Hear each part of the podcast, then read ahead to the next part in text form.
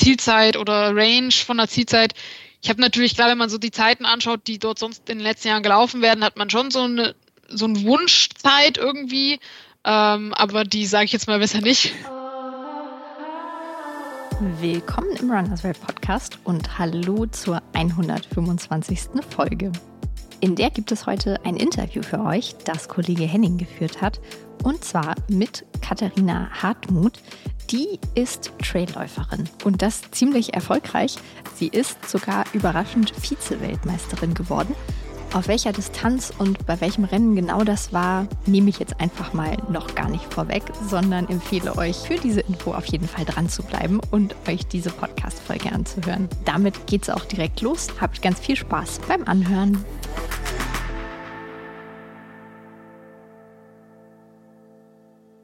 Genau, deswegen können wir auch eigentlich gleich loslegen. Ja, kann ich direkt mal sagen. Ich freue mich sehr, dass äh, Katharina Hartmut Zeit für uns hat, Zeit für euch hat, für unsere Zuhörerinnen und Zuhörer.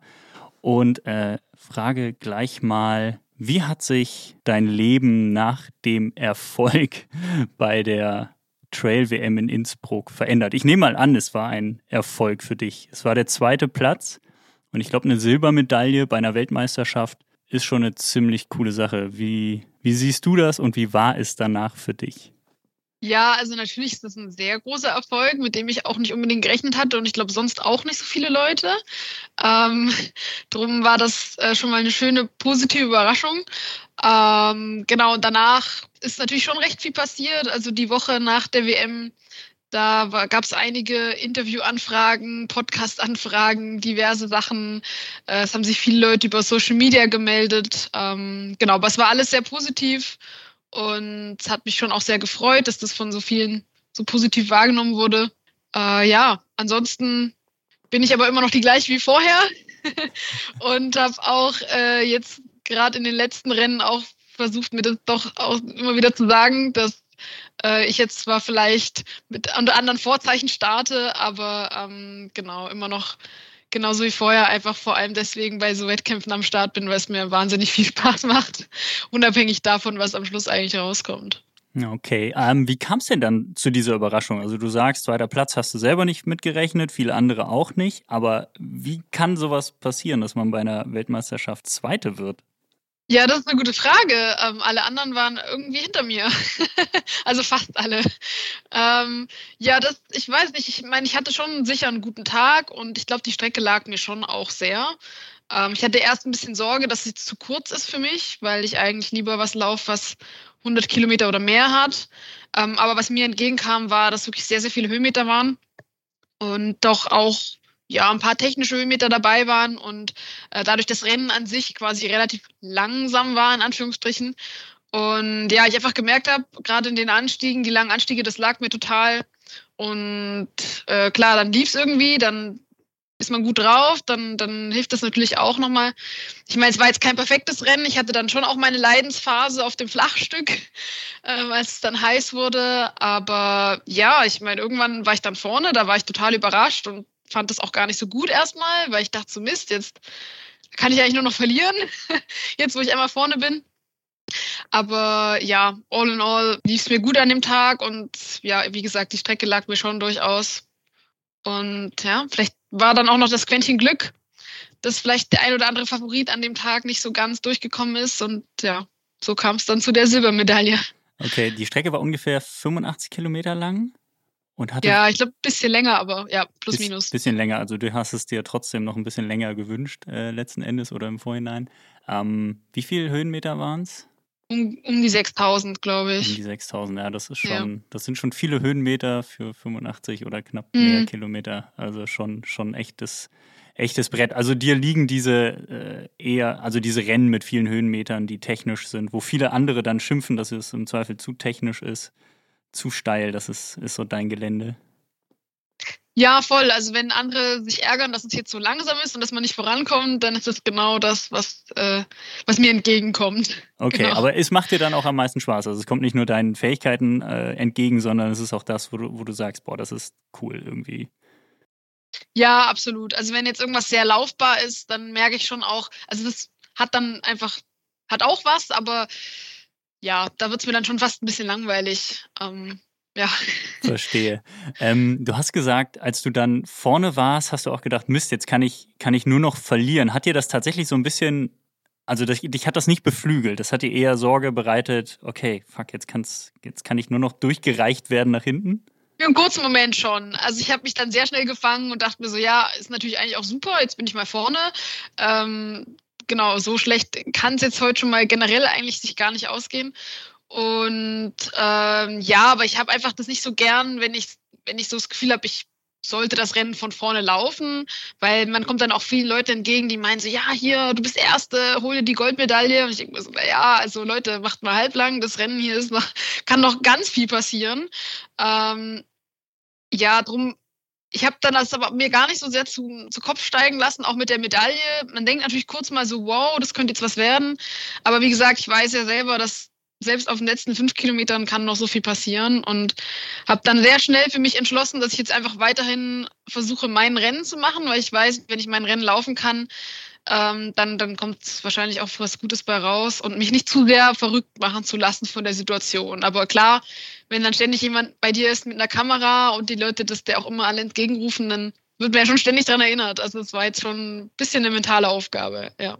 Das fand ich auch krass. Also es war ja wirklich eine WM, die man sehr gut auch am Bildschirm verfolgen konnte. Und ihr hattet ja wirklich ständig Leute um euch rum mit einer Kamera. Also es waren nicht nur viele Leute an der Strecke, also in äh, Fans, sondern tatsächlich auch immer Kameraleute.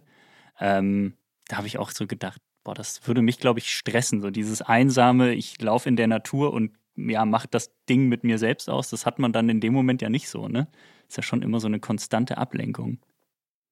Ja, wobei das Gute ist, dass dadurch, dass die ja das meiste auch eben übers Telefon machen und man jetzt da nicht mit einer großen Kamera hinter einem herlaufen, ähm, ist einem das gar nicht so klar. Und vor allem, weil man ja auch nicht genau weiß, bin ich jetzt gerade im Livestream zu sehen oder nicht. Ehrlich gesagt, denkt man sich da gar nicht so viel dabei.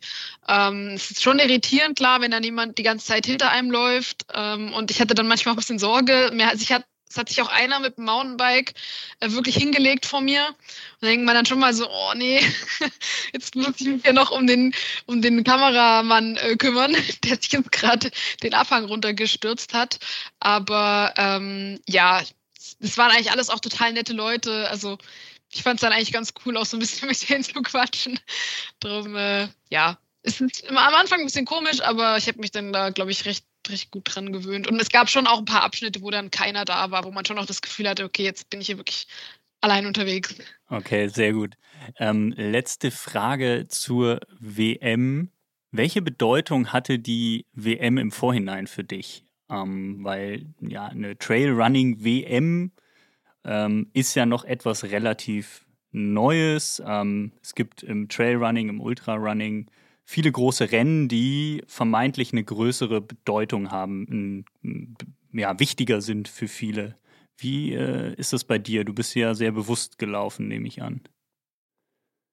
Ja und nein. Also ja, ich bin sie dann schon bewusst gelaufen und gerade wenn man dann vor Ort ist, auch mit dem Team, äh, mit der Nationalmannschaft, ist dann ja schon was sehr Besonderes und das wird einem dann auch klar, auch wenn man so die anderen Teams sieht, das ist schon auch nochmal anders als jetzt bei einem normalen Rennen, sage ich mal. Aber es stimmt natürlich schon, dass der Stellenwert von so einer WM bei uns jetzt noch nicht so groß ist wie in vielen anderen Sportarten. Also da wiegt einfach so ein Western States oder ein UTMB nochmal ganz anders und hat eine ganz andere Bedeutung. Ähm, und so habe ich das für mich auch wahrgenommen im Vorfeld.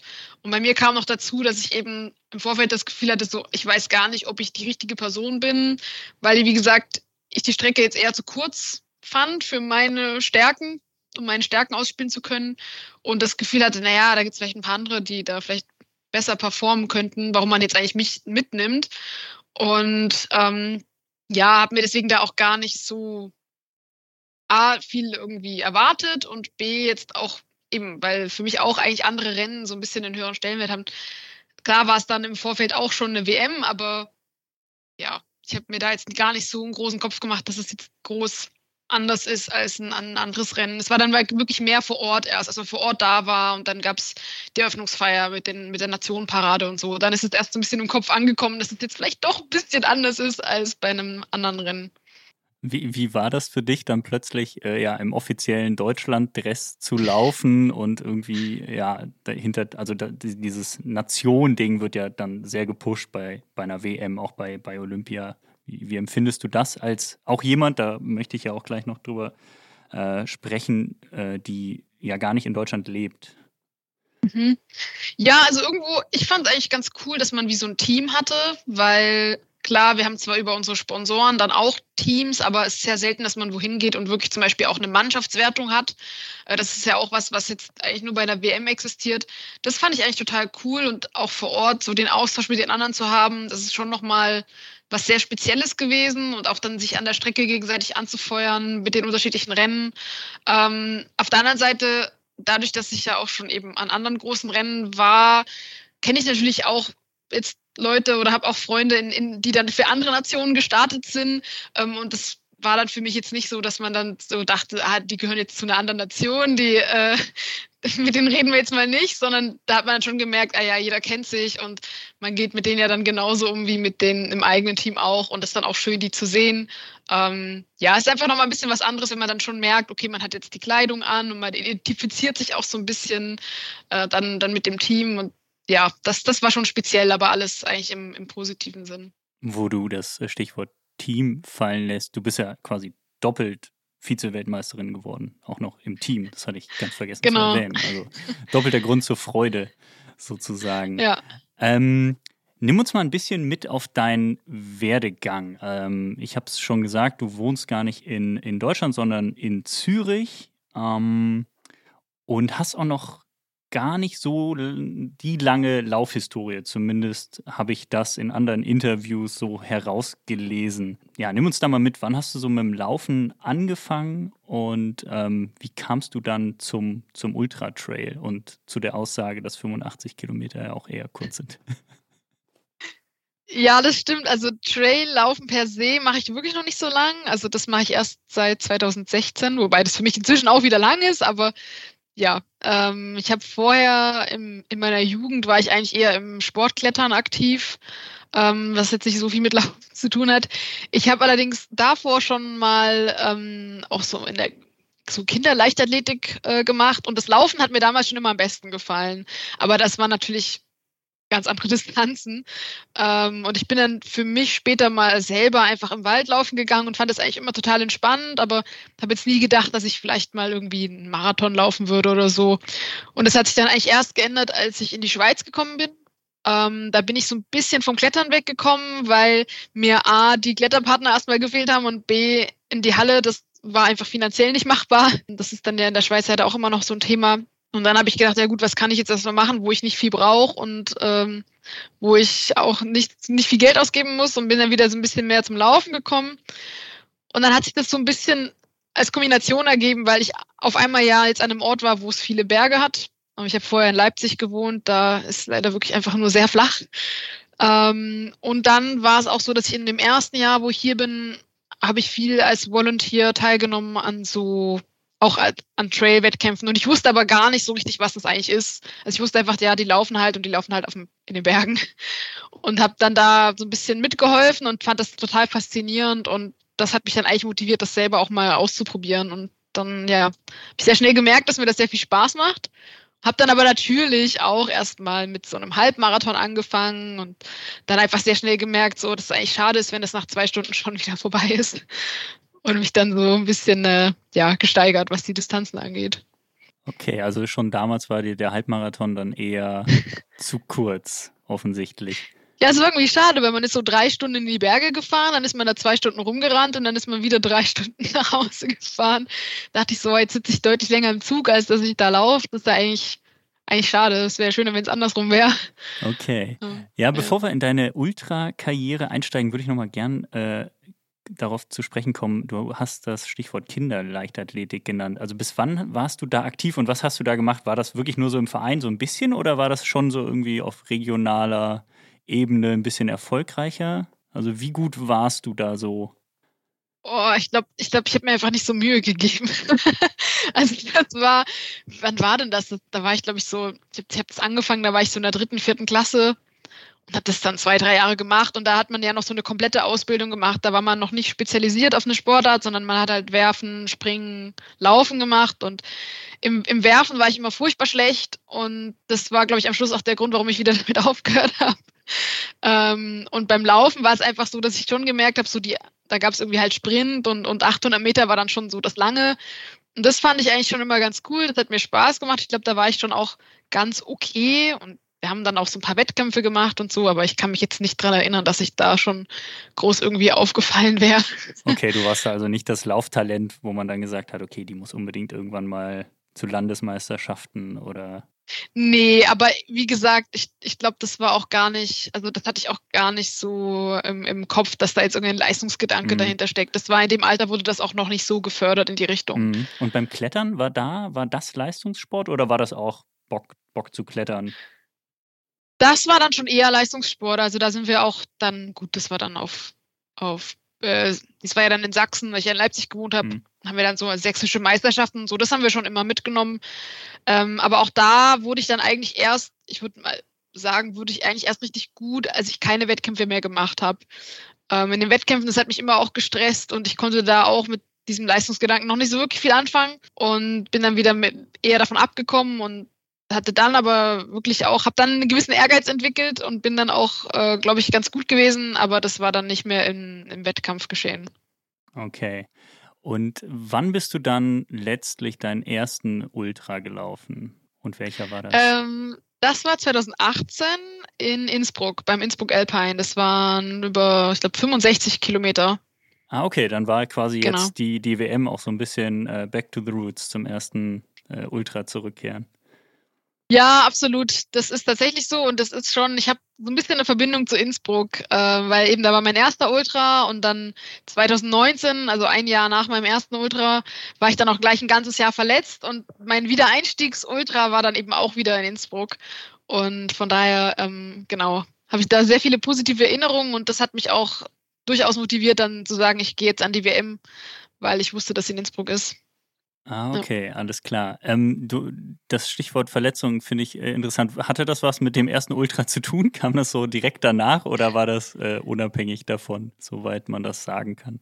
Mm, naja, ganz unabhängig war es wahrscheinlich nicht. Ich habe dann, ich wollte eigentlich 2018 dann nur noch einen zweiten machen. Ich war dann beim Zugspitz ähm, Ultra noch dabei auf den 81 Kilometern und dann lief es aber irgendwie alles so gut. Ich hatte so viel Spaß, dass ich dann noch zwei weitere gemacht habe. Also ich habe in dem ersten Jahr gleich viermal vier Ultradistanzen gemacht und auch schon meinen ersten 100 Kilometer. Und es lief alles super und danach war ich aber übermotiviert. Dann habe ich mir wie keine Pause gegeben, sondern dachte, okay, jetzt geht's richtig los und habe dann im Herbst schon viel zu viel gemacht und ähm, ja, habe ich einfach völlig ins Übertraining und gleichzeitig wahrscheinlich auch mit der Ernährung noch nicht so wirklich alles im Griff gehabt und dann ja Rechnung dann bekommen mit der Ermüdungsfraktur ah, okay, ähm, und war dann Genau, der Klassiker, wenn man zu viel will. Und danach wollte ich natürlich wieder zu viel. Dann habe ich gleich die zweite noch bekommen. Und dann bin ich das ganze Jahr 2019 ausgefallen. Und im Nachhinein betrachtet bin ich aber sehr, sehr froh, dass das passiert ist und auch sehr froh, dass das so früh passiert ist, weil ich super viel gelernt habe aus dem Jahr. Auch wenn das natürlich super schwierig war.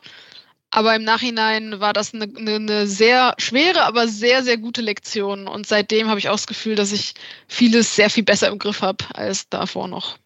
Okay, hast ja. du, äh, hast, hattest du damals äh, einen Coach an deiner Seite, irgendwelche Expertise oder hast du das alles so selbst dir zusammengezimmert, dein Training, deine Ernährung, dein Rennplan?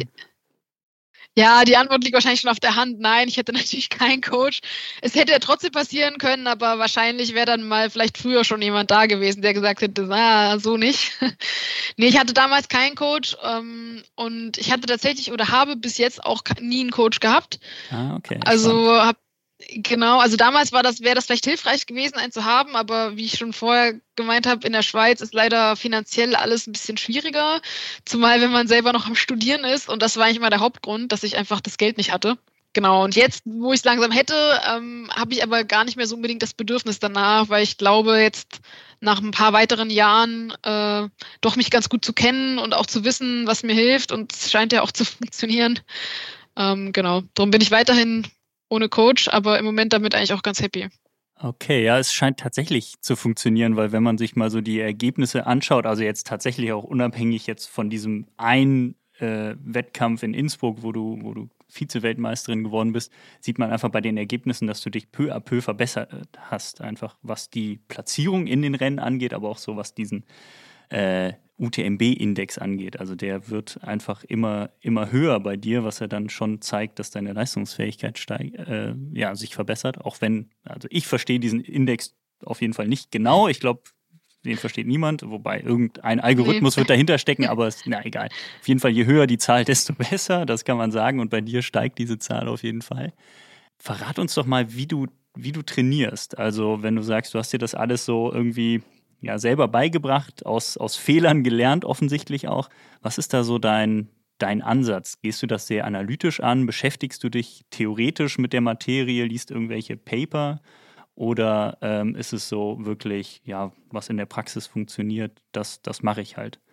Also ich habe mich eine Weile lang schon sehr intensiv damit auseinandergesetzt, gerade eben dann auch im Zuge von der Verletzung und habe dann auch viel umgestellt. Ähm, inzwischen würde ich sagen, dass ich eher jetzt auf das zurückgreife, was funktioniert und da auch ein bisschen lockerer geworden bin. Ähm, Eben weil ich weiß, okay, wenn mein Training wegfällt, das ist jetzt wirklich kein Beinbruch. Und ich meine, wenn ich in den Bergen bin, dann kann man das eh nie so genau planen, wie viel es dann letztlich wird. Oder vielleicht wird es mal irgendwie ein bisschen länger oder kürzer oder so.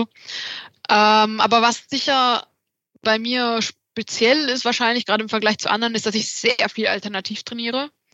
Das ist eben auch im Zuge von der Verletzung entstanden, dass ich schon auch das Gefühl hatte danach, ich bin zwar wieder belastbar, aber ich kann schon, ich bin nicht die Person, die jede Woche 150 Kilometer läuft.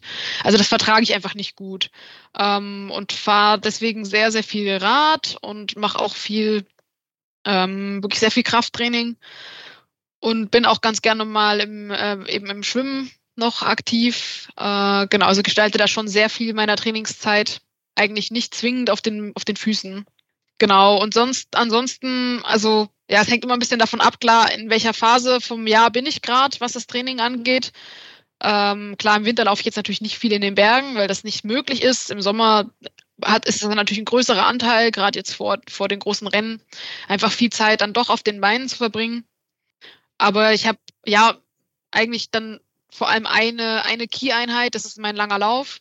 Und der ist halt einfach in den Bergen und das ist dann meistens ein ganzer Tag. Das können acht, neun, zehn, zwölf Stunden sein ich einfach in den Bergen unterwegs bin. Das muss gar nicht unbedingt schnell sein, aber einfach viele Höhenmeter, genau, lang auf den Beinen. Und dann habe ich meistens noch ein, zwei intensive Einheiten, die dann auch noch so als Key Session zu bezeichnen wären. Und den Rest baue ich drumherum. Okay, bei genau. den, bei den ähm, intensiveren Einheiten, was, was machst du da? Bist du da auch mal äh, auf der Bahn und machst wirklich flach und schnell oder ist das dann auch immer in den Bergen? Nein, also genau, ich mache ab und an schon auch mal Bahnintervalle. Äh, nicht unbedingt jede Woche, aber ich versuche es gerade im Aufbau eigentlich so, ja, zumindest alle zwei Wochen mal einmal auf die Bahn zu gehen. Ähm, ansonsten, was ich aber eher mache, und das wäre jetzt auch eher so meine Key-Einheit diesbezüglich, sind halt so, ähm, genau, Intervalle am Berg. Das ist aber dann nicht in den Bergen bergen, sondern das kann ich auch am, äh, an dem Hügel hinter meinem Haus machen, wo ich vielleicht 200 Höhenmeter machen kann. Und das sind dann so längere Hillsprints, also weiß nicht, vielleicht fünf mal acht Minuten bergauf oder so. Und das ist dann schon auch sehr, sehr intensiv. Ja. Okay. Und ähm, wenn du sagst, du hast ja so die längeren Läufe und noch Läufe und dann natürlich unter der Woche und ganz viel Alternativtraining, auf wie viele Stunden kommst du dann so? Das ist ja wahrscheinlich einiges. Also gerade Fahrradfahren ist ja super zeitintensiv. Ja, genau. Auch das hängt ein bisschen davon ab, welcher Monat ist gerade, in welcher Phase bin ich. Ähm, aber im Schnitt würde ich schon sagen, dass ich irgendwo zwischen 20 und 25 Stunden lande, also reine Trainingszeit. Der, der Gesamtaufwand ist natürlich deutlich mehr. Und jetzt im Sommer, gerade mit den langen Bergeinheiten, vielleicht wenn ich auch mal zwei in der Woche habe oder auch die langen Radeinheiten, dann geht es eher Richtung 30 Stunden sogar. Genau. Okay, ja, das, das kostet schon viel Zeit. Das ist auf jeden Fall äh, ja, Profisportniveau. Wie, wie, wie sieht denn so ein Alltag bei dir aus? Du hast eben gesagt, ähm, so Studium, da war das nicht unbedingt alles finanzierbar äh, in, in der Schweiz. Also du hast in der Schweiz studiert. Verrat doch mal, was du studiert hast. Soweit ich weiß, hast du deine Dissertation inzwischen abgegeben. Ähm, da gibt es aber wahrscheinlich noch keine Rückmeldung, wie erfolgreich die war oder nicht, oder? Äh, doch, die ist äh, erfolgreich abgegeben. Ähm, es muss zwar noch ein ähm, bisschen Bürokratie äh, walten, bevor das alles abgeschlossen ist, aber das ist definitiv durch. Also genau. Frau Dr. Hartmut. ja, man darf mich noch offiziell nicht so nennen, okay, aber äh, demnächst dann. genau, demnächst dann schon. Äh, ja, genau. Also ich habe ähm, erst Erdwissenschaften studiert im Bachelor und im Master dann Atmospheric and Climate Science. Und das ist auch der Bereich, in dem ich doktoriert habe ähm, im Bereich der Atmosphärendynamik. Und genau, das Doktorat lief jetzt die letzten vier Jahre und ich habe es vor der WM noch geschafft, die Arbeit abzugeben und musste sie nach der WM dann verteidigen. äh, genau, aber das ist jetzt durch. Okay, aber das ist äh, ja sicherlich auch sehr zeitintensiv. Also wie, wie schafft man das so beides? Also dieses, diese Dissertation durchziehen, das Studium durchziehen, ähm, ja auch irgendwie forschend aktiv zu sein. Also ich habe deinen dein Namen bei auch so neben so ein paar Papern äh, stehen sehen und sehr viele komplexe Diagramme und irgendwelche Abbildungen gesehen. Ähm, oft fiel das Stichwort Arktis, also ähm, ja, so Klimamodelle in der Arktis. So habe ich mir das jetzt irgendwie zusammengereimt. Das ist so ein bisschen das, womit du dich beschäftigt hast. Ähm, ja, wie, wie, wie hast du das so ähm, alles zusammenbekommen, das Training und eben dieses doch sehr komplexe Studium? Ja, also ich muss sagen, jetzt im letzten halben Jahr war es schon extrem. Also so eine Endphase von so einer Dissertation, da macht man einfach wahnsinnig viele Überstunden. Ähm, und da habe ich auch wirklich nicht mehr sehr viel anderes gemacht als gearbeitet und trainiert. Weil dann arbeitet man eben auch am Wochenende und äh, ja, irgendwie muss das alles nebenbei funktionieren. Das war jetzt aber eher die Ausnahme. Also ich habe äh, zum Glück ähm, einen sehr verständnisvollen ähm, Professor, der ähm, mir auch von Anfang an angeboten hat, dass ich die ähm, Doktorarbeit auf 80 Prozent schreibe. Ähm, das heißt, dass ich quasi Teilzeit angestellt bin und das hat eigentlich schon immer ganz gut funktioniert und ich glaube, mit 100 Prozent hätte es auch nicht wirklich funktioniert, weil man braucht ja dann doch auch nochmal Zeit für andere Sachen oder möchte das auch. Also es muss ja auch noch eben eine Erholung geben, sowohl von der Arbeit als auch ähm, vom Training. Und ähm, aber mit den 80 Prozent ist es sich eigentlich ganz gut ausgegangen. Also es braucht schon immer trotzdem noch sehr viel Disziplin und auch vor allem sehr viel Planung. Also wenn ich mich nicht immer gut durchgeplant hätte und viel Zeit einfach so dahingegangen wäre, ich glaube, dann wäre es auch nicht gut gekommen am Schluss. Ähm, aber das hat eigentlich doch jetzt recht gut funktioniert. Also bis eben auf diese sehr stressige Schlussphase. Okay, ja. in welcher Situation befindest du dich denn jetzt? Also die Dissertation ist abgegeben, sie ist verteidigt. Ähm, seit vergangenem Jahr bist du auch, nein, seit diesem Jahr bist du Hooker-Athletin. Ne? Also in diesem, seit diesem, ja, seit Januar, glaube ich, ne? Seit Januar genau. bist du, bist du Hooker-Athletin. Ähm, bist du jetzt quasi durch mit diesem wissenschaftlichen Teil und konzentrierst dich erstmal auf den Sport, weil ja jetzt Profisport, oder läuft das weiterhin jetzt alles parallel?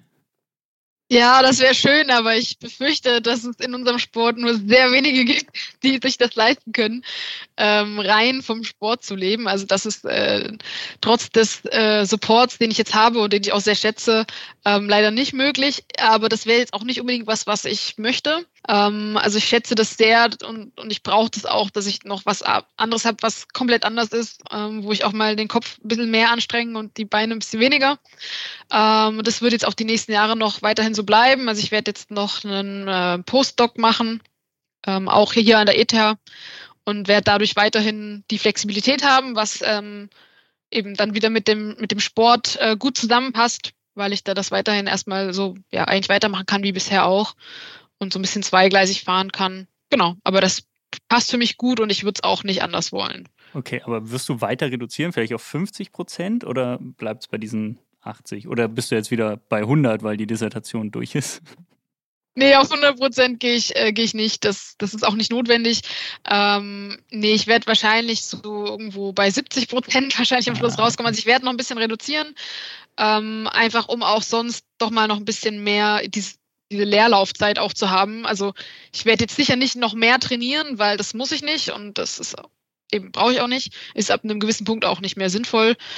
Genau, aber so passt eigentlich gut. Ich glaube, wenn ich dann wieder weniger, also ich könnte vielleicht auch noch mehr reduzieren, aber dann ist irgendwann wieder die finanzielle Frage, ob das so sinnvoll ist. Ähm, weil wie gesagt, in der Schweiz ist alles dann doch auch ein bisschen teurer. Äh, da muss man dann doch auch ein bisschen was verdienen. Aber mit diesem Teilzeitmodell, das klappt für mich, glaube ich, ganz gut. Okay.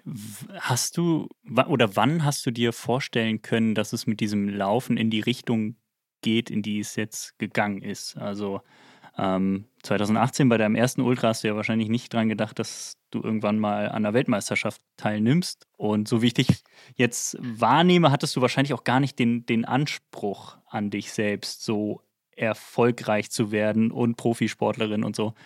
Wie kann man sich dann so verbessern und diese Entwicklung irgendwie hinbekommen, wenn man eigentlich ja so weiter studieren möchte? Ich glaube genau deswegen, weil ich keinen Anspruch hatte.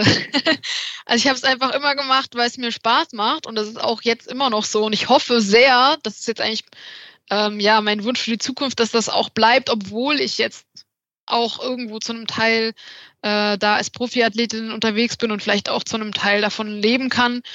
Ähm, aber ich glaube, für mich war das immer eher hilfreich, auch selbst als ich dann zum Beispiel letztes Jahr durch, durchaus auch an größeren Rennen schon war und dann schon ein paar Resultate auch hatte, doch einfach nicht so auf dem Radar zu sein. Ähm, ich glaube, mir hat das eher geholfen, weil ich konnte einfach mein Ding machen und ähm, ja, es hatte niemand irgendwelche großen Erwartungen geäußert und ja, ich konnte einfach laufen und Spaß haben. Und ich glaube, das ist auch der Grund, warum ich jetzt letztlich erstmal irgendwo zu diesem Erfolg gelangt bin.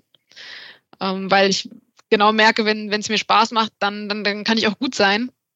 Ähm, und sobald jetzt irgendwie vielleicht ein bisschen Druck kommt, muss ich dann erstmal schauen, dass ich wieder zurückkomme zu diesem Ursprungszustand, nämlich dass ich es vor allem erstmal mache, weil es mir Spaß macht und nicht um irgendein Resultat zu erzielen. Mhm. Ähm, genau, darum ist es, glaube ich, eher für mich so ein bisschen das Erfolgsrezept gewesen, das, gar niemand erwartet hat und ich von mir selber ja eigentlich auch nicht. Ja. Warst du denn damals dann direkt so, ja geil, äh, Hoka kommt auf mich zu und möchte, dass, dass ich irgendwie Athletin bei ihnen werde? Oder hast du gedacht, okay, da kommt dann ja bestimmt irgendwelche Anforderungen, ich muss so und so diese und diese jene Leistung bringen? Oder hast du, ähm, also war das positiv oder negativ? Kam da schon so ein gewisser Druck mit auf? Hm, das war eigentlich hauptsächlich erstmal positiv. Also ich habe mich erstmal total gefreut, dass das überhaupt anerkannt wird und dass auch jemand auf mich zukommt ähm, und mich unterstützen möchte. Und ich habe das dann schon auch nachgefragt und mich da ein bisschen vergewissert, äh, wie sehr sind denn jetzt die Erwartungen da und, und was muss ich denn überhaupt machen als Gegenleistung und so. Das hat mich doch dann schon sehr beschäftigt, weil ich genau schon gemerkt habe, oh, jetzt ist nicht mehr so dieses, okay, ich gehe einfach mal irgendwo hin und mache mein Ding und wenn nichts dabei wird, der, dann interessiert sich auch niemand dafür. Ähm, Drum, das, das ist schon so ein bisschen so eine zweischneidige Sache, aber grundsätzlich war es alles erstmal sehr positiv. Ähm, genau, jetzt muss ich mal schauen, wie das, wie das weitergeht, aber äh, genau, im ersten Moment ist es erstmal nur eine schöne Anerkennung, ähm, dass vor allem, dass man dann auch irgendwo auch mal einen Support bekommt äh, in, in, in verschiedener Hinsicht. Ähm, genau. Mhm. Nach der WM kamen da jetzt noch mehr Leute auf dich zu, die dann irgendwas von dir wollten. Also jetzt gar nicht nur hinsichtlich Sponsoring, sondern tatsächlich auch einfach so der Gedanke, hey, ich, ich coach dich, dann wirst du noch besser. Oder dir irgendwelche Unterstützung teilhaben lassen wollten, um, um ja irgendwie mit dir weiter erfolgreich zu sein und dich noch erfolgreicher zu machen. Oder war das alles so low-key und alles blieb beim Alten? Naja, also ich meine, was Sponsoren angeht, ist ja wie so ein bisschen klar, dass ich jetzt erstmal unter der Haube bin, wenn man das so sagen möchte. Ähm, da kam jetzt nicht so viel, weil eben, ich bin ja inzwischen eigentlich, ich hab, es gibt kaum noch irgendein Item, was, was, wo ich jetzt irgendwie noch einen Sponsor brauchen könnte, was ja total cool ist. Ähm, nee, ansonsten eigentlich nicht. Vielleicht auch, weil ich schon öfter gesagt habe, dass ich zum Beispiel eigentlich gar keinen Trainer möchte ähm, und dann lieber mein eigenes Ding mache. Ähm, nee, da in der Hinsicht eigentlich nicht. Also es war mehr so, dass viele Leute gekommen sind und, und, und einfach zum Beispiel gesagt haben, dass sie das irgendwie inspirierend finden und dass sie jetzt motiviert sind, selber ein Ultra zu laufen oder so, was ich total toll finde, weil ich meine, das ist ja das, das, das Beste, was man so als Feedback bekommen kann. Und es freut mich natürlich riesig, auch wenn ich nicht wirklich das Gefühl habe, dass ich irgendwen inspiriere, aber ich, ich freue mich natürlich, wenn Leute kommen und das sagen ähm, und irgendwie selber motiviert werden dadurch. Ja. Okay, verstehe. Ähm, vor kurzem hast du auch noch an einem Langdistanz-Triathlon teilgenommen. Das habe ich äh, so nebenbei mitbekommen und dachte, okay, will sie da jetzt auch irgendwie so richtig erfolgreich sein und oder hat sie da früher schon mal was gemacht? Aber ich glaube, es war tatsächlich dein erster Triathlon auch, oder? Nee, es war nicht mein erster Triathlon, aber es war meine erste Langdistanz. Okay. Ja. Bei, genau. bei der Challenge Rot. Genau, bei der Challenge Rot. Und äh, die war mir im Vorfeld, muss ich ehrlich zugeben, äh, etwas wichtiger als die WM. Oh Gott. Aber nur okay. aus dem Grund, nein, ich muss das erklären, aus dem Grund, als dass ähm, ich das schon wirklich jahrelang eigentlich so mir vorgenommen hatte und ähm, wie gesagt ja auch viel alternativ trainiere. Ich hab, bin in einem Triathlonverein, hab, viele meiner Freunde sind dort und ich wollte das einfach immer mal machen. Und dann habe ich das jetzt ein paar Mal den Startplatz schon verschoben und, und wollte das dieses Jahr jetzt unbedingt machen und dann kam die Einladung zur WM und die WM war eben zwei Wochen vorher und dann dachte ich so, oh, ich, also rot das ist jetzt einfach gesetzt. und am Schluss musste dann einfach beides funktionieren, was ja zum, was zum Glück auch äh, ja, so eingetreten ist. Ähm, nein, im Nachhinein hat die WM natürlich auch einen sehr hohen Stellenwert für mich. Aber ähm, ja, das war wirklich so eine Herzensangelegenheit eigentlich. Und ich muss aber schon auch sagen, dass ich jetzt froh bin, dass ich da erstmal einen Haken dran machen kann. Okay, also die ähm, nächste also Langdistanz steht nicht an. Nee, also okay. vielleicht gibt es irgendwann mal nochmal eine. Ich möchte das nicht ausschließen, aber ich habe mich dann schon jetzt gefreut, dass ich mich jetzt wieder nur auf die Trails fokussieren kann, weil das ist doch das, wo ich, wo ich mich irgendwie zu Hause fühle. Ähm, genau, aber es war trotzdem ein sehr, sehr schönes Erlebnis. Okay. Ja. ja, aber wenn du schon im Triathlon-Verein bist und da ja auch irgendwie dann ja Freunde hast, dann kennst du ja auch die Triathlon-Community und bist da nicht, ja, auf was ganz genau. Neues gestoßen. Ganz kurz noch, wie, wie lief das Rennen, um es dann abzuschließen? Also ähm, in welche, Rot? Ja, genau. Welche, welche, welche Disziplin lief wie gut oder wie schlecht? ja, also meine schwachen Disziplinen liefen erstaunlich gut. Ähm, ich, Plural, also Schwimmen und Radfahren. ja, genau. Äh, also schwach ist natürlich immer relativ, äh, aber im Vergleich zu dem, wie ich mich beim Laufen fühle, ähm, nee, das, das lief sehr, sehr gut. Vor allem das Radfahren mit, da, da war ich wirklich sehr, sehr zufrieden damit. Ähm, Im Laufen, gut, da musste ich der Hitze ein bisschen Tribut zollen, konnte dann leider die angepeilte Zeit nicht ganz laufen, aber es war jetzt sicher auch kein schlechter Marathon. Ähm, ich habe einfach wieder gemerkt, dass das Flachlaufen halt doch nochmal was ganz anderes ist als auf den Trails. Ähm, genau, aber overall äh, bin ich eigentlich super zufrieden äh, mit dem Ergebnis. Ja. Wie lange hast du gebraucht? Ich kann mir vorstellen, dass du deutlich kürzer unterwegs warst als bei so manchem Trainingslauf in den Bergen. Ja, das war tatsächlich eher eine Kurzdistanz für mich. Also mein Ziel war, unter 10 Stunden zu bleiben. Okay. Ähm, am Schluss waren es 9 Stunden 39. Okay, ähm, ja, das ist schon genau. nicht ganz so verkehrt. Äh, nee, das ist, das stimmt schon. Also es reicht nicht zum Profitum, äh, was ja. ich auch definitiv nicht anstreben möchte. Aber ja, da ist man dann schon vorne ganz gut mit dabei. Ja. Okay, ähm, lass uns über ein anderes Rennen noch sprechen, äh, das du wahrscheinlich auch ein bisschen wichtiger findest als die Challenge Rot. Zumindest hoffe ich das. Und zwar den, den UTMB, den Ultra Trail du Mont Blanc. Der findet am 1. September statt in diesem Jahr. Mhm. Und ähm, genau, für alle, die das Rennen nicht kennen, es sind 170 Kilometer, 10.000 Höhenmeter, einmal rund ums Mont Blanc Massiv. Und ja, von der Bedeutung ist das eines eben jener Rennen, wo ich vorher schon meinte, die sind größer als so eine Trail-WM.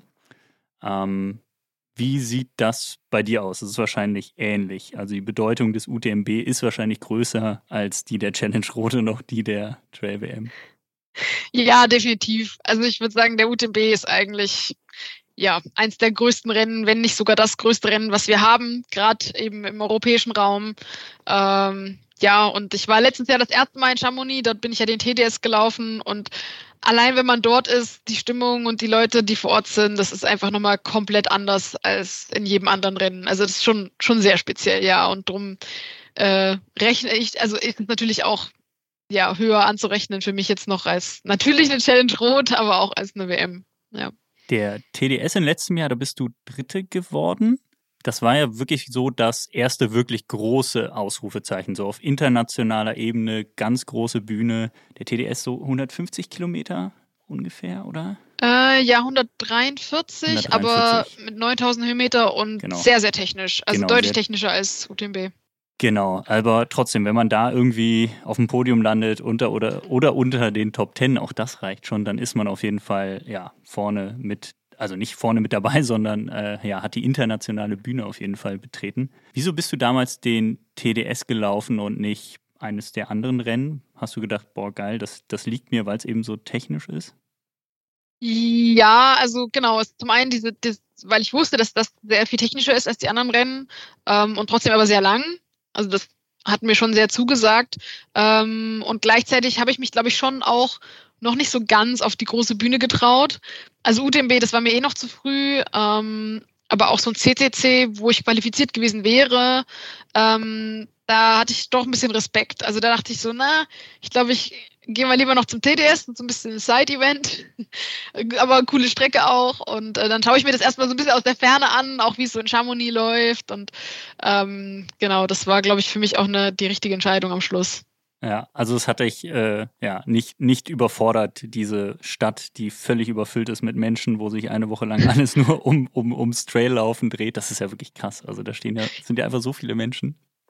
Ja, es ist krass, also auf eine, auf, auf eine positive Art natürlich auch, aber man muss schon auch schauen, dass man da sich da nicht äh, ja, zu sehr verirrt. ähm, drum war das, glaube ich, mit dem TDS auch noch ganz gut, weil der schon relativ früh ist in der Woche. Das ist eines der ersten Rennen. Und dann ist man eh schon so auf das Rennen fokussiert und äh, lässt sich da gar nicht zu nervös machen. Es war dann eigentlich umgekehrt eher schön, dass man, dass ich das Rennen dann schon weg hatte und dann konnte ich da noch ein bisschen schauen, äh, wie die anderen so drauf sind. Okay. Genau. Ähm, wahrscheinlich war ja der dritte Platz für dich damals dann auch so eine Überraschung, so wie jetzt der Vize-Weltmeister-Titel, nehme ich mal an.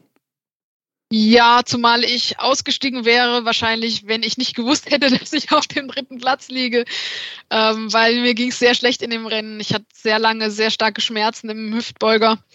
Also eigentlich über, ja, über, weiß nicht, zehn, elf, zwölf Stunden hat sich das gezogen und war dann schon der festen Überzeugung bei Kilometer 90, dass ich jetzt aber raus muss, weil es einfach nicht besser wurde. Und dann hat mir eine Freundin gesagt, ey, du kannst jetzt nicht raus, du bist auf Rang 3. Dann dachte ich so, ah Mist. Ja, siehst du jetzt schon, wenn von außen die Platzierung durchgegeben wird? Ja, in dem Fall war das eine sehr glückliche Fügung, weil wenn ich mir überlege, was daraus alles entstanden ist aus diesem dritten Platz, ähm, dann genau wäre ich jetzt nicht hier, wenn ich dort ausgestiegen wäre. Und bin natürlich auch sehr, sehr froh, dass ich das ja, dass ich auch mental das damals geschafft habe. Zumal es dann tatsächlich besser wurde irgendwann mit dem Problem in der Hüfte ähm, und ich sogar schmerzfrei ins Ziel kam. Äh, das war auf jeden Fall ein sehr eindrückliches Rennen und ich frage mich heute bis heute, wie das noch für Platz 3 gereicht hat. Aber ja, das war schon, schon echt genial, ja. Alles klar. Und jetzt in diesem Jahr traust du dich auf die ganz große Bühne, äh, wirst beim UTMB starten. Wann, wann fiel diese Entscheidung, dass du, dass du dort mitlaufen möchtest? Ähm, also ich weiß tatsächlich erst seit zwei Wochen, dass ich äh, überhaupt einen Startplatz habe, weil das ja inzwischen mit den neuen Qualifikationsregeln so ein bisschen schwierig ist und ich mich nicht direkt qualifizieren konnte und ähm, das dann so ein bisschen hin und her war, ob das überhaupt sich ausgeht und ich dann mich aber schon wieder für den TDS angemeldet hatte, weil ich dachte, naja gut, also entweder UTMB oder TDS.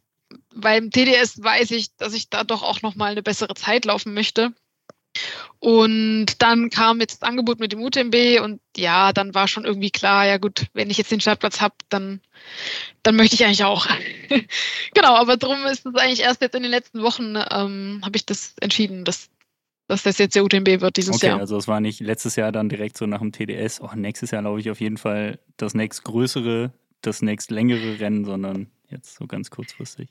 Nee, also es war, ich war mir schon klar, also es war mir auch vorher schon klar, dass eines Tages wird es den geben. Okay. Aber es war jetzt noch nicht so, dass ich mir gedacht habe, oh, nächstes Jahr muss es jetzt schon der UTMB sein. Ja. Verstehe. Das, das Rennen ist zwar sehr lang und 10.000 Höhenmeter klingen auch extrem, aber du hast ja schon gesagt, TDS ist irgendwie technischer und ähm, ja, also beim, beim UTMB hört man auch oft so das Stichwort Waldautobahn.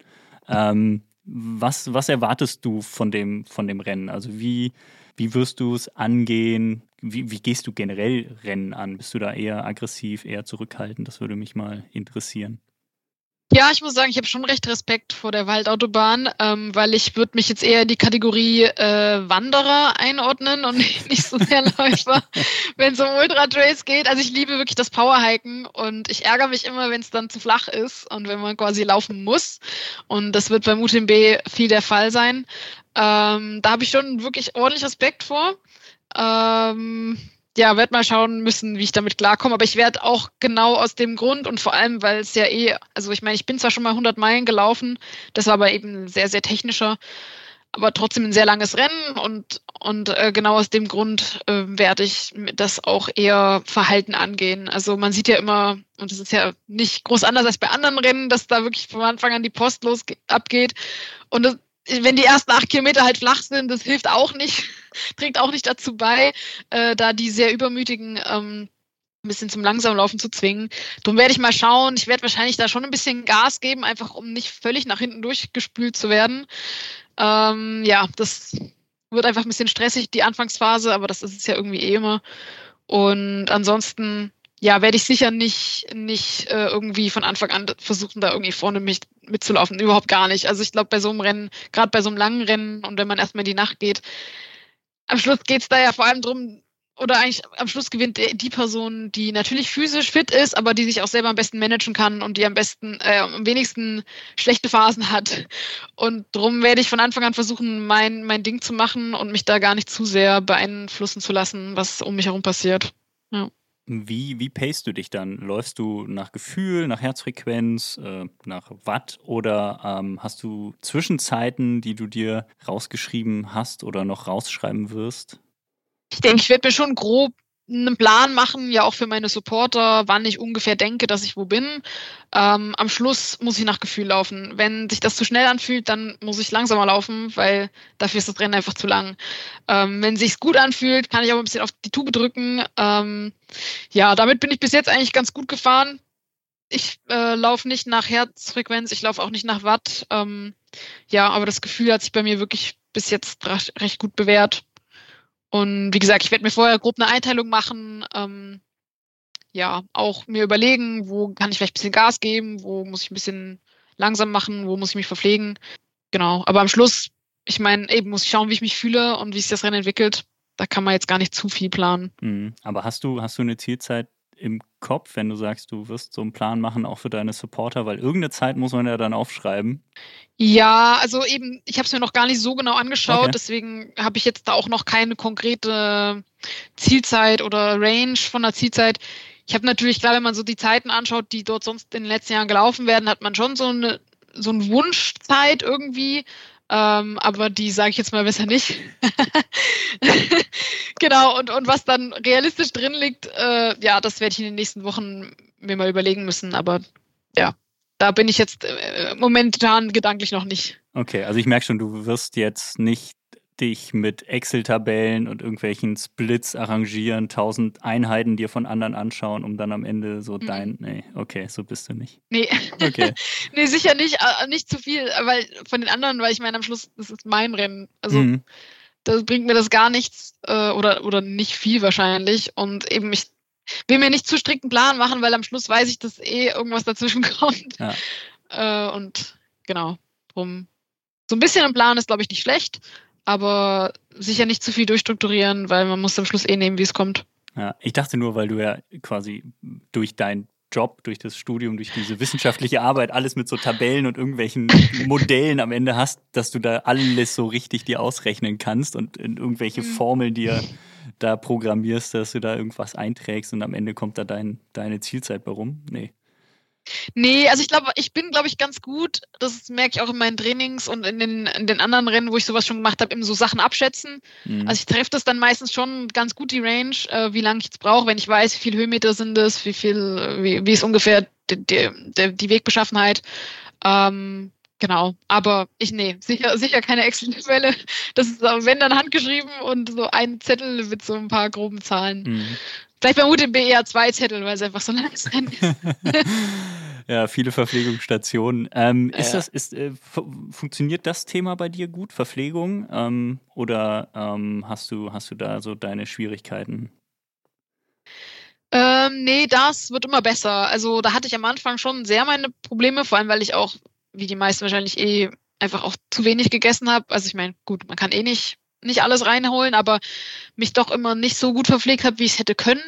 Und ich auch eigentlich immer ein Fan davon war, viel fest, feste Nahrung zu mir zu nehmen. Das werde ich sicher jetzt auch beim UTMB machen, aber ich bin inzwischen doch, ich versuche doch sehr viel auch über Flüssigkeit aufzunehmen, einfach weil es verträglicher ist äh, für Magen und Darm und ich eh oft so ein bisschen Probleme mit dem Darm habe, den ich zu sehr belasten möchte. Aber ja, ich habe das Gefühl, inzwischen das schon recht gut läuft eigentlich, was das angeht. Ja.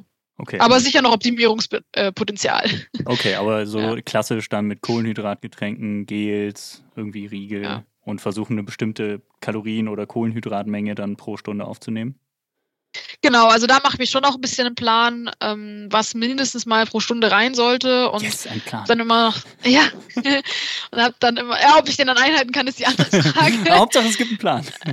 es gibt einen Plan, ja. Ähm, und dann habe ich aber auch mal so ein bisschen so einen Puffer, wo ich dann einfach sage, okay, ich gehe an die Aid Station und das, wo ich gerade am meisten Bock drauf habe, das gibt's dann halt. Mhm. Hauptsache irgendwie was zu mir nehmen. Ich, am Schluss ist eigentlich relativ egal was. Okay. Ja. Solange es drin bleibt. Ja. Verstehe. Okay. Und sonst Mentalstrategien, hast du da irgendwie so dir, legst du dir da was zurecht vor so einem Rennen oder auch da ganz entspannt? Einfach mal loslaufen und gucken, was passiert. Ja, also ich glaube mental, dass ich schon, dass ich das ganz gut kann. Ähm, also dass ich da jetzt selten jetzt mal wirklich mentale Schwierigkeiten habe. Also oft ist es eher, dass ich mental mir über die physischen Schwierigkeiten hinweghelfen muss. Ähm, ja, aber da habe ich so meine bewährten, bewährten Sachen, die ich mir dann selber sag. Also eben mein, das eine ist immer irgendwie in Bewegung bleiben, das versuche ich eh immer. Ich setze mich auch nie hin während so Rennen, auch während der ganz langen nicht. Ähm, und versuche auch wirklich möglichst kurz nur Pause zu machen an den Aid Stations. Einfach einen Schritt vor den anderen, weil da kommt man am Schluss dann schon irgendwann an.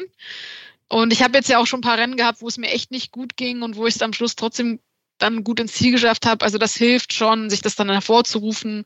Ähm, ja, und ich ja, versuche auch immer recht viel zu lächeln und zu grinsen beim Laufen. Ja, einfach weil das halt, selbst wenn es einem schlecht geht, dann doch nicht mehr ganz so schlecht geht oder irgendwie so ein, ja, zumindest irgendwie hilft, weiterzumachen. Ja, das stimmt. Auf, auf den Fotos, die man so von dir kennt, lächelst du meist. Das sieht bei mir irgendwie anders aus.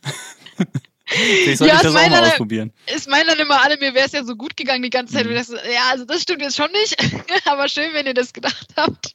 Dass wenigstens funktioniert mit Letztes dem Lächeln, Jahr beim ja. TDS, trotz zwölf Stunden Schmerzen mit dem Hüftbeuger, wahrscheinlich auch die ganze Zeit durchgelächelt. Na, also es gibt dann schon Momente, wo man dann nicht das Pokerface dann mal herhalten muss. Ähm, aber ja, doch, okay. das gibt schon auch. Ja, aber du, du hast trotzdem die Erwartung, dass du bei dem, bei dem Rennen schon einigermaßen gut auch mithalten kannst mit der, mit der Weltspitze? Oder machst du dir da einfach gar keinen Druck? Wenn du 15. wirst, cool. Wenn du Zweite wirst, auch cool, oder? Oh, ja, ist echt schwer zu sagen. Also, ich möchte mir eigentlich keine zu, keine zu großen Erwartungen machen, weil am Schluss eben das, es kann alles passieren mhm. in dem Rennen. Und es muss wirklich jeder für sich schauen. Klar habe ich natürlich inzwischen das Gefühl, okay, wenn es ein guter Tag ist, wenn ich gut durchkomme, dann kann ich irgendwo mich vorne auch platzieren. Äh, das sicher schon. Aber das, dafür ist das Rennen zu lang und dafür war ich eben, es ist ja mein erstes Mal dort. Dafür kann ich es auch einfach noch zu schlecht, schlecht einschätzen. Ich denke, es ist sicher eher nicht ein Rennen, was mir so super entgegengekommt, was mal so die Streckenbeschaffenheit angeht. Drum äh, mache ich mir da eh nicht zu große Illusionen. Und ich meine, ja, am Schluss klar, Top 10 UTMB ist immer schon mal mega und, und aber ich, ich schiele jetzt auch gar nicht Richtung Podest oder so. Also ich finde das dann eher irritierend jetzt, wenn Leute kommen und meinen so, ja, also Top 5 oder so, das liegt doch drin. Und ich denke so, ey, Leute, hm, macht mal halblang. Also ja. am Schluss, klar, wenn ein super Tag ist und wenn, ich, wenn das am Schluss bei rauskommt, easy, nehme ich das. Mega, aber ähm, ich, mein, mein oberstes Ziel ist erstmal, dass ich durchkomme, dass ich irgendwie Spaß habe, dass es ein cooles Erlebnis wird und alles andere ist dann Beiprodukt um es mal so zu sagen. Ja. ja. sind ja auch wirklich die Besten der Besten vor Ort, ne? Also selbst. Ja, eben. Das, das muss man halt schon auch sehen. Also ne? die Konkurrenz ist natürlich, also so eine Konkurrenz hat man selten. Ja, Was cool ist, also das ist auch, auch, auch mega cool, ähm, mit, den, mit so einem Feld zu laufen, aber genau, genau aus dem Grund, also mir hilft es da erstmal mir gar keine Erwartung zu machen. Mhm. Ja. Welche, welches Wetter wünschst du dir? Gibt es da so, wo du sagst, boah, ich bin total der, der Sonnenschein, die Sonnenscheinläuferin oder ähm, ist es so dieses, ja, möglichst unangenehm, wenn alle anderen keinen Spaß haben, dann findest du es super cool? Am besten noch Schnee und Graupel? Oh nee, nee, ja, okay. ich bin, nee, ich bin auch nicht so der Regenfan, ehrlich gesagt, am Berg. also ich kann das dann schon auch gut, aber das muss nicht sein. Also was ich einfach gar nicht möchte, sind Gewitter, mhm. weil das ist immer der, der, äh, Partycrasher sozusagen, weil dann kann es halt sein, dass Rennen abgebrochen werden müssen oder unterbrochen und das will einfach niemand. Ja. Also das möchte möcht ich einfach möglichst nicht. Ansonsten, oh, es ist mir relativ egal. Es wäre schade, wenn wir in den Wolken sind. Also ich freue mich schon immer, wenn man auch was sieht. Ja. nachts, gut, nachts ist mir wurscht, da ist eh dunkel. Ähm, ansonsten, ja, ich meine, Hitze nehme ich auch. Ich habe das Gefühl, ich, ich, mag zwar Hitze eigentlich nicht so, aber ich komme damit, glaube ich, ganz gut klar. Hatte ich jetzt auch in Innsbruck wieder das Gefühl, dass mir das eher liegt. Aber ansonsten, ja, kommt, es kommt, wie es kommt. Wir sind in den Bergen, da kann viel passieren.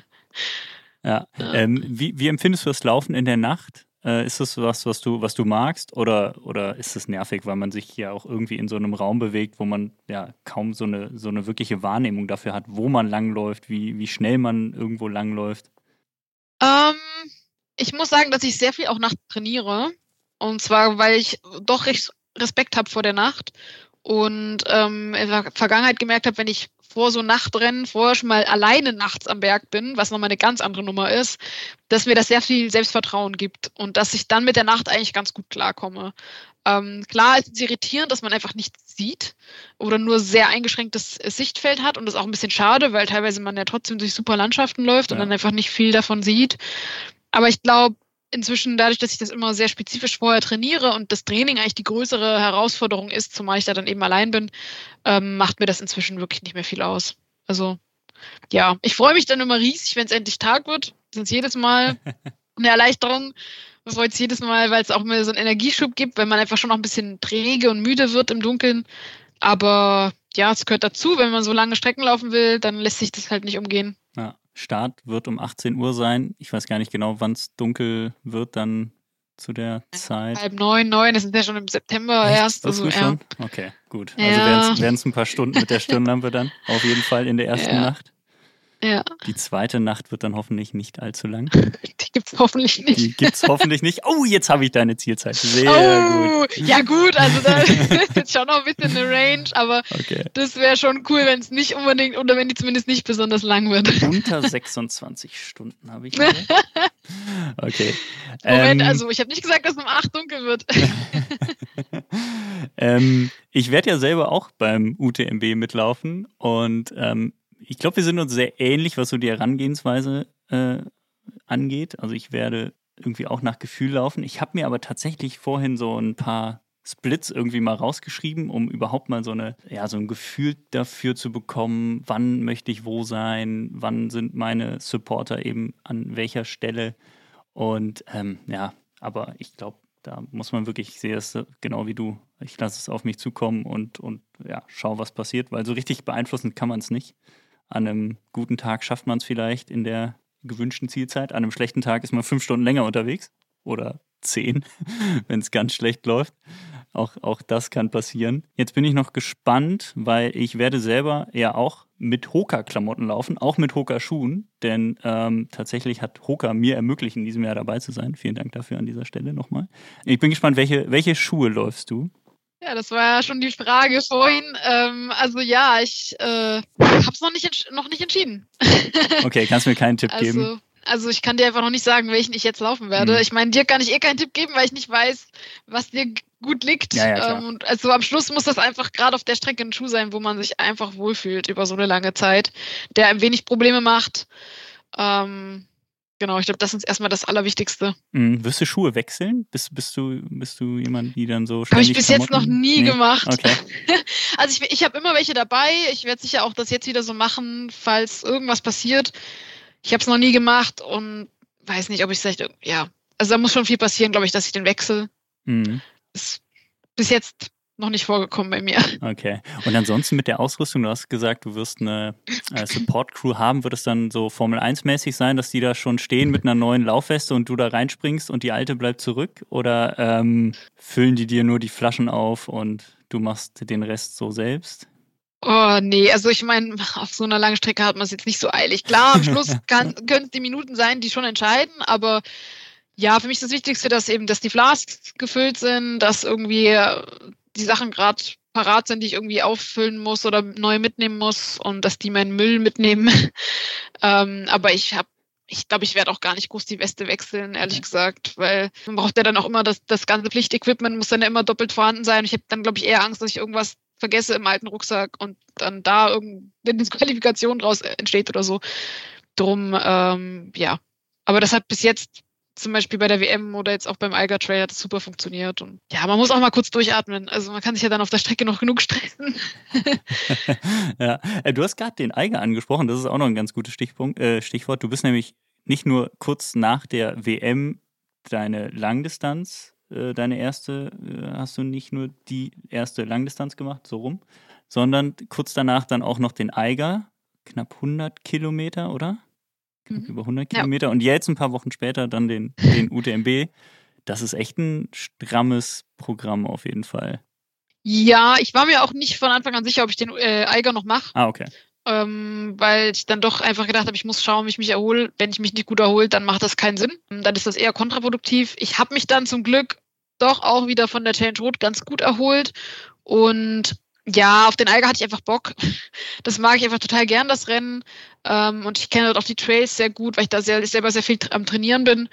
Und genau, dann war mir war aber schon klar auch, und das habe ich auch so kommuniziert, äh, dann direkt nach dem Rennen, dass ich jetzt doch jetzt, das wäre schon die zweite Woche nach dem Rennen, aber das jetzt zwei Wochen lang nochmal wirklich nur nach Lust und Laune und, und einfach im regenerativen Bereich äh, nur Sachen mache, äh, bevor ich jetzt dann nächste Woche in die eigentliche UTMB-Vorbereitung starte, einfach weil ich weiß, dass das jetzt wirklich ein echt ein tougher Block war äh, mit diesen drei Rennen und das ja alles auch sehr intensiv war und genau, dass da jetzt so eine kurze Pause braucht. Okay, wie wird dieser, dieser letzte Block vom UTMB aussehen? Also ähm, sind noch fünfeinhalb Wochen am Tag unserer Aufzeichnung, wenn ich mich jetzt nicht irre. Ja, fünf Wochen und ein Tag. Fünf, ach, stimmt. Also fünf ah, Wochen. Ich vergesse immer, dass ich vergesse immer, dass der Start freitags ist. Ich denke immer sonntags. Ja, stimmt. Nein, nee. genau. Fünf Wochen und ein Tag. Also ähm, ich nehme an, zwei Wochen Erholung am Ende. Also sind es noch drei Wochen Training ungefähr. Zehn Tage Erholung. Zehn Tage Erholung. Mehr vertrage ich nicht gut. Ja, also ja, ja. irgendwann werde ich dann so träge, ja. das fühlt sich auch nicht mehr gut an.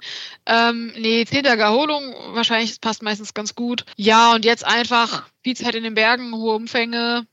Gar nichts, also ja, schon auch die ein oder andere intensive Einheit, aber ja, jetzt geht es wirklich wieder darum, einfach unterwegs zu sein, ähm, Strecke zu machen auf dem Rad und auf den Beinen.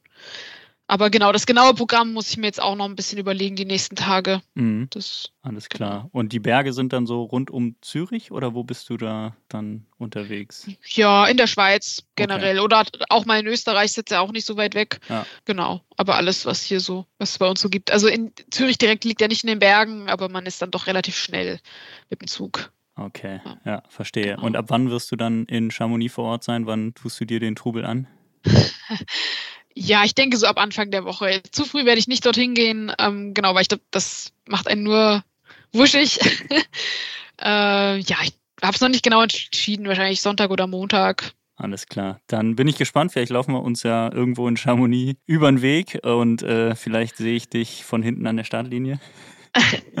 Ich bin dann auch im Hoka-Dress, also genau, das ist ja immer gut zu erkennen. Zweieinhalb, dreieinhalbtausend Starter, das ist echt. Es wird schwierig. Also ich habe ja das Privileg, dass ich auch sehr weit vorne stehen ja. darf und Darum nicht schon beneide ich dich sehr. vorher dort sein muss. Ähm, da bin ich sehr froh drum. Da, ja. Das ist einer der wenigen Orte, wo ich wirklich sehr froh bin um diesen Elite-Status. Ähm, Genau, aber Allein ich, deswegen ja, darfst du schon nicht um, äh, zu langsam loslaufen, weil ansonsten ja. kommen irgendwie genau, dreieinhalbtausend genau, Menschen von hinten. Die ersten acht Kilometer flach am Fluss entlang musst du schon ja. echt laufen. Ich bin mal gespannt. Ähm, cool, ich äh, drücke dir auf jeden Fall die Daumen äh, jetzt schon mal und dann, äh, genau, vielleicht laufen wir uns noch über den Weg vor Ort. Und ähm, ja, bedanke mich sehr für deine Zeit und ähm, ja, hoffe, dass du ein gutes Rennen hast. Hoffe auch sehr, dass ich ein gutes Rennen habe. Und äh, genau, mal sehen, was noch, was noch kommt. Danke dir. Ja, vielen Dank. So, wir sind also alle gespannt, wie das Rennen wohl laufen wird. Aber ich denke doch gut. Alle Daumen sind damit zur Sicherheit trotzdem gedrückt. Und es bleibt nur noch zu sagen, abonniert unseren Podcast gerne. Dann verpasst ihr die nächste Folge nicht. Wir freuen uns, wenn ihr wieder reinhört. Bis dahin, macht's gut und ihr wisst ja allzeit ganz viel Spaß beim Laufen.